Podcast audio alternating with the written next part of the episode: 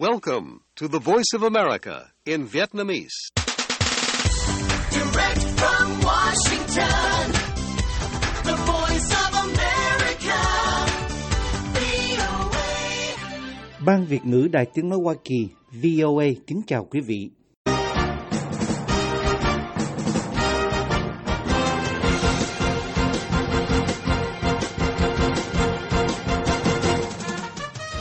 Trong chương trình thời sự quốc tế của Đài VOA sáng thứ ba ngày 14 tháng 2 năm 2023 giờ Việt Nam, mời quý vị theo dõi các tin tức thời sự đáng chú ý bao gồm Mỹ bắn hạ vật thể không xác định trên hồ Huron. Tướng không quân Hoa Kỳ Glenn Van Herk gọi đó là các vật thể chứ không phải là khinh khí cầu, là có lý do. Mỹ tập trận ở Biển Đông giữa căng thẳng với Trung Quốc. Tổng thống Ukraine Zelensky nói quá sớm để tuyên bố chiến thắng trên mặt trận năng lượng. Mời quý vị theo dõi thông tin chi tiết. Lầu Năm Góc cho biết Tổng thống Joe Biden đã ra lệnh cho các máy bay chiến đấu của Mỹ bắn một vật thể không xác định trên hồ Huron ngày Chủ nhật 12 tháng 2. Lầu Năm Góc cho biết vật thể này được cho là giống với vật thể đã được phát hiện ở Montana hôm thứ Bảy – đây là vật thể thứ tư bị bắn hạ trong tháng này. Vật thể được mô tả là có hình bát giác với các sợi dây treo lơ lửng nhưng không thể xác định được trọng tải. Một quan chức Mỹ giấu tên cho biết. Người phát ngôn Lầu Năm Góc Patrick Ryder cho biết trong một tuyên bố chính thức rằng vật thể này không gây ra mối đe dọa quân sự nào, nhưng vì nó đang di chuyển ở độ cao 6.100 mét, nên nó gây ra mối đe dọa tiềm tàng đối với các máy bay thương mại.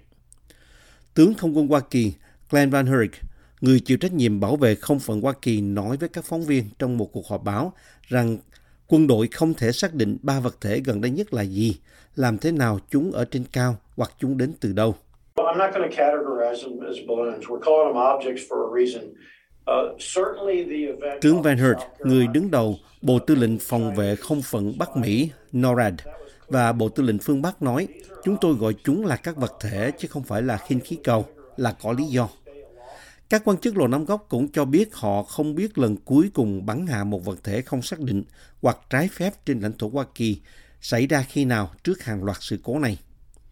Trước đó vào ngày Chủ nhật, các quan chức Hoa Kỳ và Canada đã hạn chế không phận trên khu vực hồ nằm dọc theo biên giới của hai nước khi các máy bay quân sự bay đến để tìm cách xác định vật thể.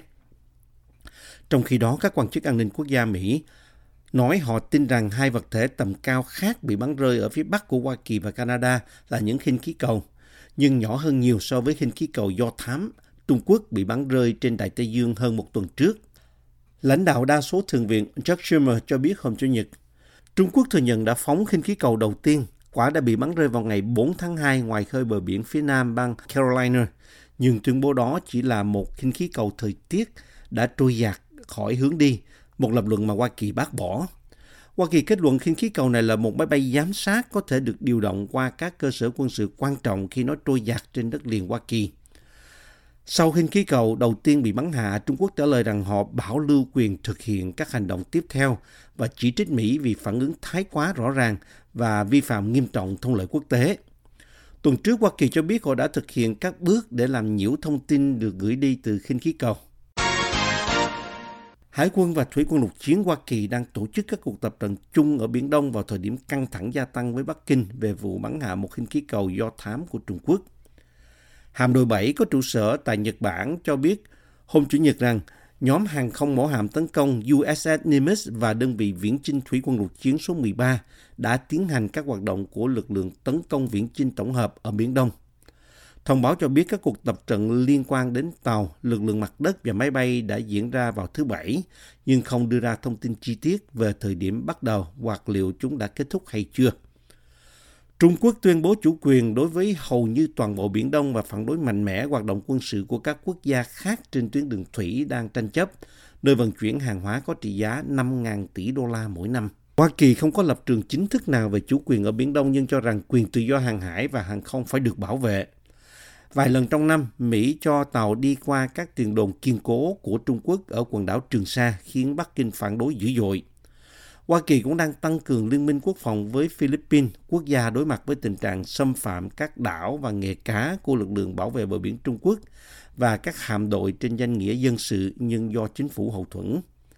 Các cuộc tập trận của quân đội Hoa Kỳ đã được lên kế hoạch trước. Chúng diễn ra trong bối cảnh mối quan hệ vốn đã căng thẳng giữa Washington và Bắc Kinh đang trở nên trầm trọng hơn do tranh chấp ngoại giao gây ra bởi quả khinh khí cầu bị bắn rơi vào cuối tuần trước trên không phận Hoa Kỳ ở ngoài khơi bờ biển South Carolina. Sau lần đầu tiên hiếm hoi bày tỏ hối tiếc về vụ việc, Trung Quốc đã có những lời lẽ cứng rắn hơn gọi động thái của Hoa Kỳ là phản ứng thái quá và vi phạm các quy tắc quốc tế. Bộ trưởng Quốc phòng Trung Quốc đã từ chối nhận cuộc điện thoại từ Bộ trưởng Quốc phòng Hoa Kỳ Lloyd Austin để thảo luận về vấn đề này. Kể từ đó, Hoa Kỳ đã đưa vào danh sách đen 6 thực thể của Trung Quốc mà họ cho là có liên quan đến các chương trình hàng không vũ trụ của Bắc Kinh như một phần trong phản ứng của họ đối với vụ việc. Trong thông cáo báo chí, Hạm đội 7 cho biết hoạt động chung là thiết lập một sự hiện diện mạnh mẽ trong khu vực, hỗ trợ hòa bình và ổn định. Là một lực lượng phản ứng sẵn sàng, chúng tôi củng cố một loạt các nhiệm vụ bao gồm đổ bộ thủy quân lục chiến lên bờ, cứu trợ thảm họa nhân đạo và ngăn chặn những kẻ thù tiềm tàng thông qua sức mạnh chiến đấu hiện tại và hữu hình, thông cáo cho biết.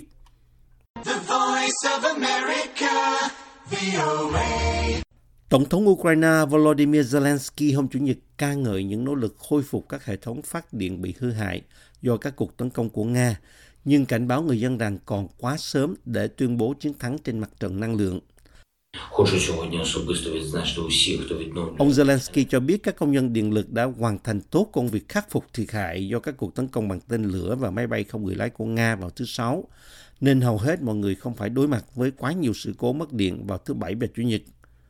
Thực tế, sau cuộc tấn công tên lửa lớn vào tuần này, chúng ta có thể có những ngày có điện đóm yên bình như vậy, chứng tỏ tính chuyên nghiệp của các nhân viên năng lượng của chúng ta. Tổng thống Zelensky nói trong một bài phát biểu qua video vào buổi tối, chúng ta phải nhận ra đây vẫn chưa phải là một chiến thắng quyết định trên mặt trận năng lượng. Thật không may, có thể có các cuộc tấn công khủng bố mới từ Nga, có thể có những hạn chế mới nếu tình trạng phá hủy vẫn tiếp diễn. Ông Zelensky nói việc cắt điện theo lịch trình sẽ một lần nữa được thực hiện khi tuần làm việc bắt đầu vào thứ Hai. Nga đã liên tục thực hiện các đợt tấn công vào các cơ sở năng lượng của Ukraine trong những tháng gần đây, có lúc khiến hàng triệu người không có ánh sáng, sưởi ấm hoặc nguồn cung cấp nước trong mùa đông lạnh giá. Bộ trưởng Năng lượng Ukraine cho biết tình trạng thiếu điện sau các cuộc tấn công đã giảm đáng kể nhờ chương trình sửa chữa cực nhanh, bảo đảm rằng tất cả 9 tổ máy điện hạt nhân trên lãnh thổ do Ukraine kiểm soát đều hoạt động và được kết nối với lưới điện. Đây là phản ứng tốt nhất của các công nhân năng lượng Ukraine trước cuộc phóng kích của kẻ thù, ông nói trong một tuyên bố. Podcast Thời sự quốc tế của Đài Tiếng Nói Hoa Kỳ VOA cập nhật tin tức thời sự quốc tế mới nhất mỗi ngày, các chuyên mục đặc biệt về Việt Nam và thế giới, các bài phỏng vấn, tường trình, bình luận và phóng sự của phóng viên và cộng tác viên đài VOA về các vấn đề liên quan đến Việt Nam và quốc tế. Mời quý thính giả đăng ký podcast Thời sự quốc tế VOA trên các ứng dụng Spotify, Google Podcast, Apple Podcast hay trên bất cứ ứng dụng phổ biến nào để nghe podcast Thời sự quốc tế VOA mới mỗi ngày.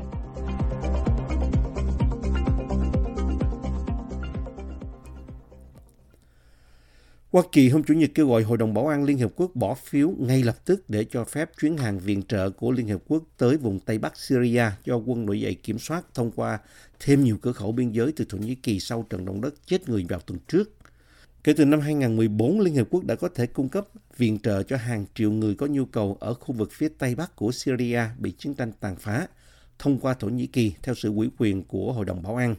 Nhưng hiện tại nó bị hạn chế chỉ sử dụng một cửa khẩu biên giới.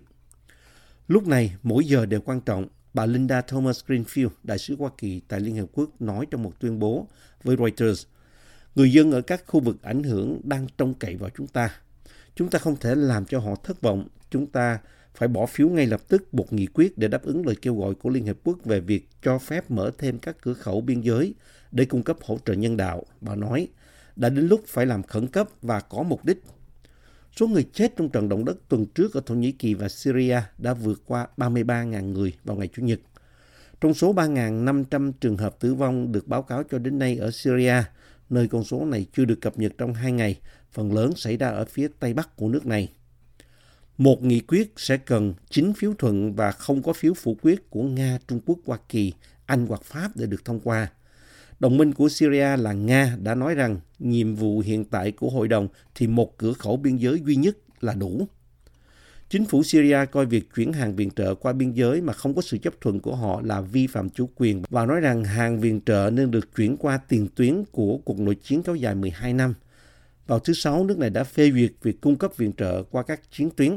Nhưng Liên Hiệp Quốc hôm Chủ nhật nói rằng viện trợ động đất từ các khu vực do chính phủ kiểm soát của Syria đến được khu vực phía Tây Bắc của đất nước đã bị đình trệ vì các vấn đề phê duyệt của một nhóm theo đường lối cứng rắn. Hàng ngàn người tị nạn trên khắp nước Úc đã sống bằng thị thực tạm thời trong nhiều năm sẽ đủ điều kiện ở lại vĩnh viễn theo các quy định mới bắt đầu từ thứ Hai 13 tháng 2. Tuy nhiên, Úc đã nhắc lại sự ủng hộ đối với các biện pháp bảo vệ biên giới gây tranh cãi. Khoảng 19.000 người đã đến Úc trước khi bắt đầu chiến dịch biên giới có chủ quyền vào năm 2013 sẽ bị ảnh hưởng bởi những thay đổi này. Chính phủ Trung tả vào năm ngoái đã hứa sẽ bãi bỏ thị thực doanh nghiệp bảo vệ tạm thời và nơi trú ẩn an toàn, vốn bị các nhóm nhân quyền mô tả là nhẫn tâm. Bộ trưởng nhập cư Andrew Giles nói với truyền thông địa phương hôm thứ Hai rằng thật vô nghĩa khi giữ những người tị nạn trong tình trạng lấp lửng. Những người được cấp thị thực mới sẽ có các quyền giống như những thường trú nhân khác tại Úc. Họ sẽ được tiếp cận với các khoản thanh toán phúc lợi và hỗ trợ giáo dục đại học họ cũng sẽ có thể trở thành công dân và có thể bảo lãnh người thân đến Úc. Jana Favero, giám đốc vận động chính sách tại Trung tâm Tài nguyên cho người xin tị nạn, một tổ chức nhân quyền, nói với ABC hôm thứ Hai rằng thị thực mới sẽ thay đổi cuộc sống. Sự thay đổi này thực sự to lớn đối với cuộc sống của những người đang có thị thực bảo vệ tạm thời. Vì giờ đây họ có thể tiếp tục và xây dựng lại cuộc sống, gặp lại gia đình và có được sự lâu dài và an toàn mà họ xứng đáng có được bà Favero nói. Tuy nhiên, Bộ trưởng Nội vụ Claire O'Neill đã nhắc lại sự ủng hộ của chính phủ đối với chính sách biên giới kéo dài hàng thập niên và cả hai đều cảnh báo những người xin tị nạn không nên tìm cách đến Úc bằng thuyền và nói rằng họ sẽ không được phép ở lại nếu làm như vậy. Trong chiến dịch biên giới có chủ quyền, Hải quân đã lai dắt hoặc bỏ mặt những chiếc thuyền di cư đang cố gắng tiếp cận vùng biển của Úc. Chính sách này đã bị các nhóm nhân quyền lên án. Các nhà lập pháp đối lập nói rằng những thay đổi mới về thị thực sẽ khuyến khích nhiều người xin tị nạn cố gắng đến Úc bằng đường biển và sẽ tạo cơ hội cho những kẻ buôn lậu người. Nhà lãnh đạo độc tài của Campuchia đã ra lệnh đóng cửa một trong số các cơ quan truyền thông địa phương độc lập còn lại của nước này hôm Chủ nhật 12 tháng 2 sau khi có vấn đề với một bản tin về con trai ông. Là một trong những nhà lãnh đạo tại vị lâu nhất thế giới, Thủ tướng Hun Sen ngày càng đàn áp mạnh mẽ bất kỳ phe đối lập nào khi ông chuẩn bị cho cuộc bầu cử vào cuối năm nay.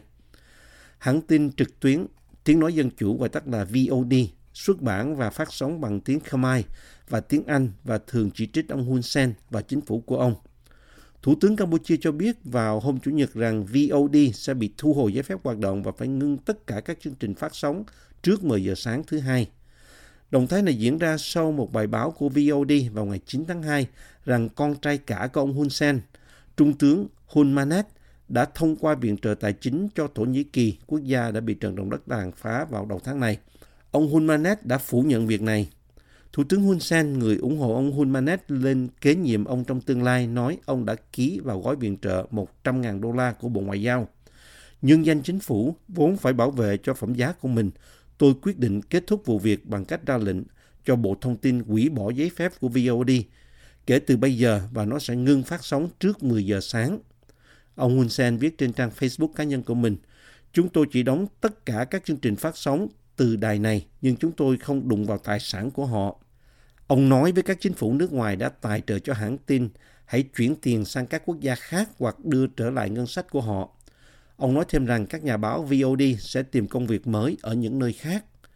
Trong bài đăng trên Facebook, ông Hun Sen cũng đính kèm một lá thư từ VOD, trong đó cho biết rất tiếc vì những nhầm lẫn liên quan đến bài báo. Nhưng ông Hun Sen cho biết ông không thể chấp nhận cụm từ đáng tiếc và yêu cầu tha thứ thay vì một lời xin lỗi.